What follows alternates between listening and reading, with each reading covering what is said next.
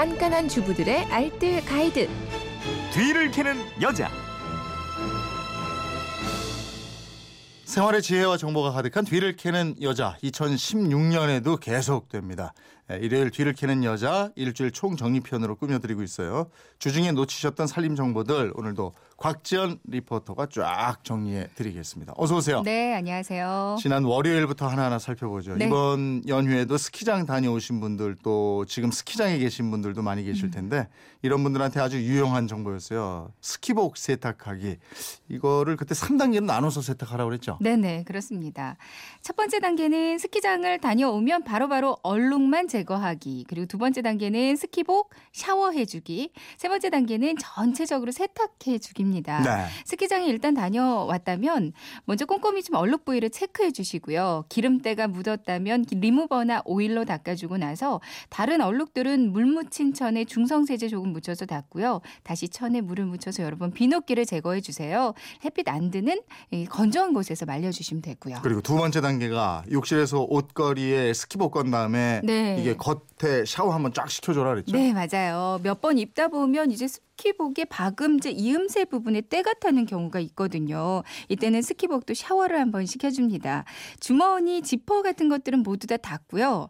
옷걸이에 건 다음에 욕실 안에서 스키복 안에는 물이 들어가지 않게, 그러니까 겉에만 샤워기로 물을 한번 네. 뿌려주는 건데요.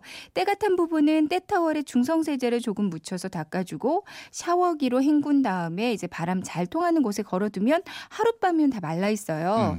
그리고 나서 이제 시즌이 끝났을 때는 전체적으로 세탁을 한번 해주는 게 좋은데요. 드라이 클리닝을 하게 되면 방수 기능이 떨어질 수 있어요. 그러니까 물 세탁을 해주는 게 좋습니다.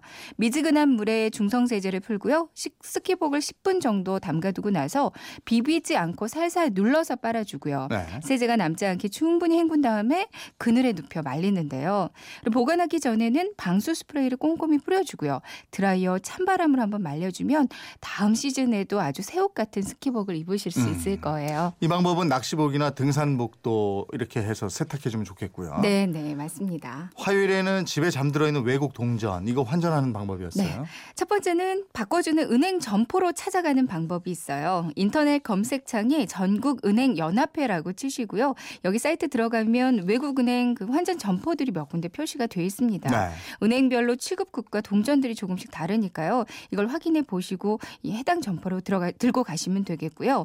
환전 수수료는 50%에서 최대 70%는 받을 수가 있어요. 네. 두 번째 방법으로는 따로 수거해 가는 업체에 신청을 하시면 되는 거거든요.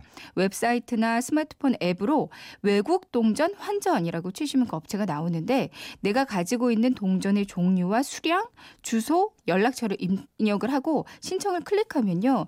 시간은 좀 걸리지만 업체 직원이 직접 나와서 환전을 해줍니다. 예. 그리고 세 번째 방법으로는 유니세프 모금함에 넣어서 어려운 국가 아이들을 돕는 거예요. 근데 직접 들고 가기 좀 어려운 분들은 종로구에 위치한 한국 유니세프 위원회로 직접 택배를 보내주셔도 충분하겠습니다. 아, 그렇군요. 네. 방송 나가고 문자 보니까 기부하시는 분들이 꽤 많더라고요. 그러니까요. 예, 예. 수요일에는 집에서 식빵으로 빵가루 만드는 방법이 있었어요. 네네. 돈가스나 튀김 요리 드실 때 많이 쓰는 빵가루요. 먹다 남은 식빵으로 집에서 아주 간단히 만드실 수가 있는데요. 네. 식빵으로 만드실 때는 이제 뻣뻣한 마지막 장이나 식빵 그 테두리도 좋고요. 유통기한이 임박한 모닝빵이나 아니면 냉동실에 잠들어 있는 식빵도 모두 다 좋습니다. 모두 다 믹서에 넣고요. 한번 갈아주시면 되거든요. 아니면 핸드믹서에 갈아도 돼요. 고요. 강판에 갈아주셔도 돼요. 네. 이거 곱게 갈면 빵가루 되는데요. 지퍼백에 넣고 냉동실에 보관을 해뒀다가 필요할 때마다 꺼내서 튀김에 묻혀서 튀기면 아주 바삭한 빵가루가 됩니다. 근데 믹서에 갈 때 콘플레이크 있잖아요. 네. 이거를 한 줌 넣어서 같이 갈면 훨씬 더 바삭한 맛을 즐기실 수 있을 거예요. 이 시판용 빵가루도 식빵으로 만든다고 그러더라고요. 그러니까요. 네. 빵 깨끗하게 자르는 방법도 알려주셨잖아요. 네, 부드러운 빵 자르실 때 이게 좀 잘 부스러져서 자르기 어렵다면요. 칼을 불에 살짝 달궈주세요. 그리고 나서 자르면 부서지지 않고 아주 깨끗하게 잘 자를 수가 있거든요. 네.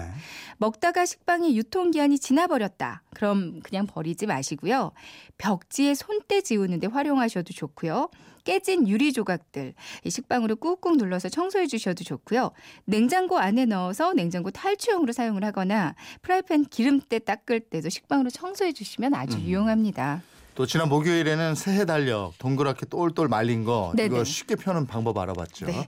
이거 괜히 반대 방향으로 말아서 펴다가는 자국 남거나 아예 또 반대쪽으로 말려버리기도 하거든요. 글쎄 말이에요. 방법은 샤워할 때 달력을 들고 가서요. 물이 묻지 않게 욕실 벽에다가 걸어두고 샤워를 한번 해줍니다.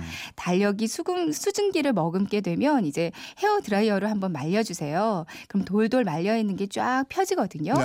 이 방법은 여행 가방에서 옷이 구겨졌을 때도 활용하시면 좋습니다.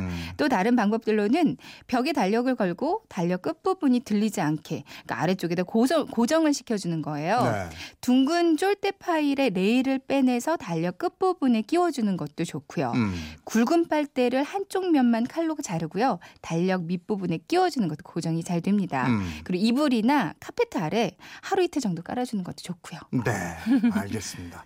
일요판 뒤를 캐는 여자 네. 곽지연 리포터였습니다. 고맙습니다. 네, 고맙습니다.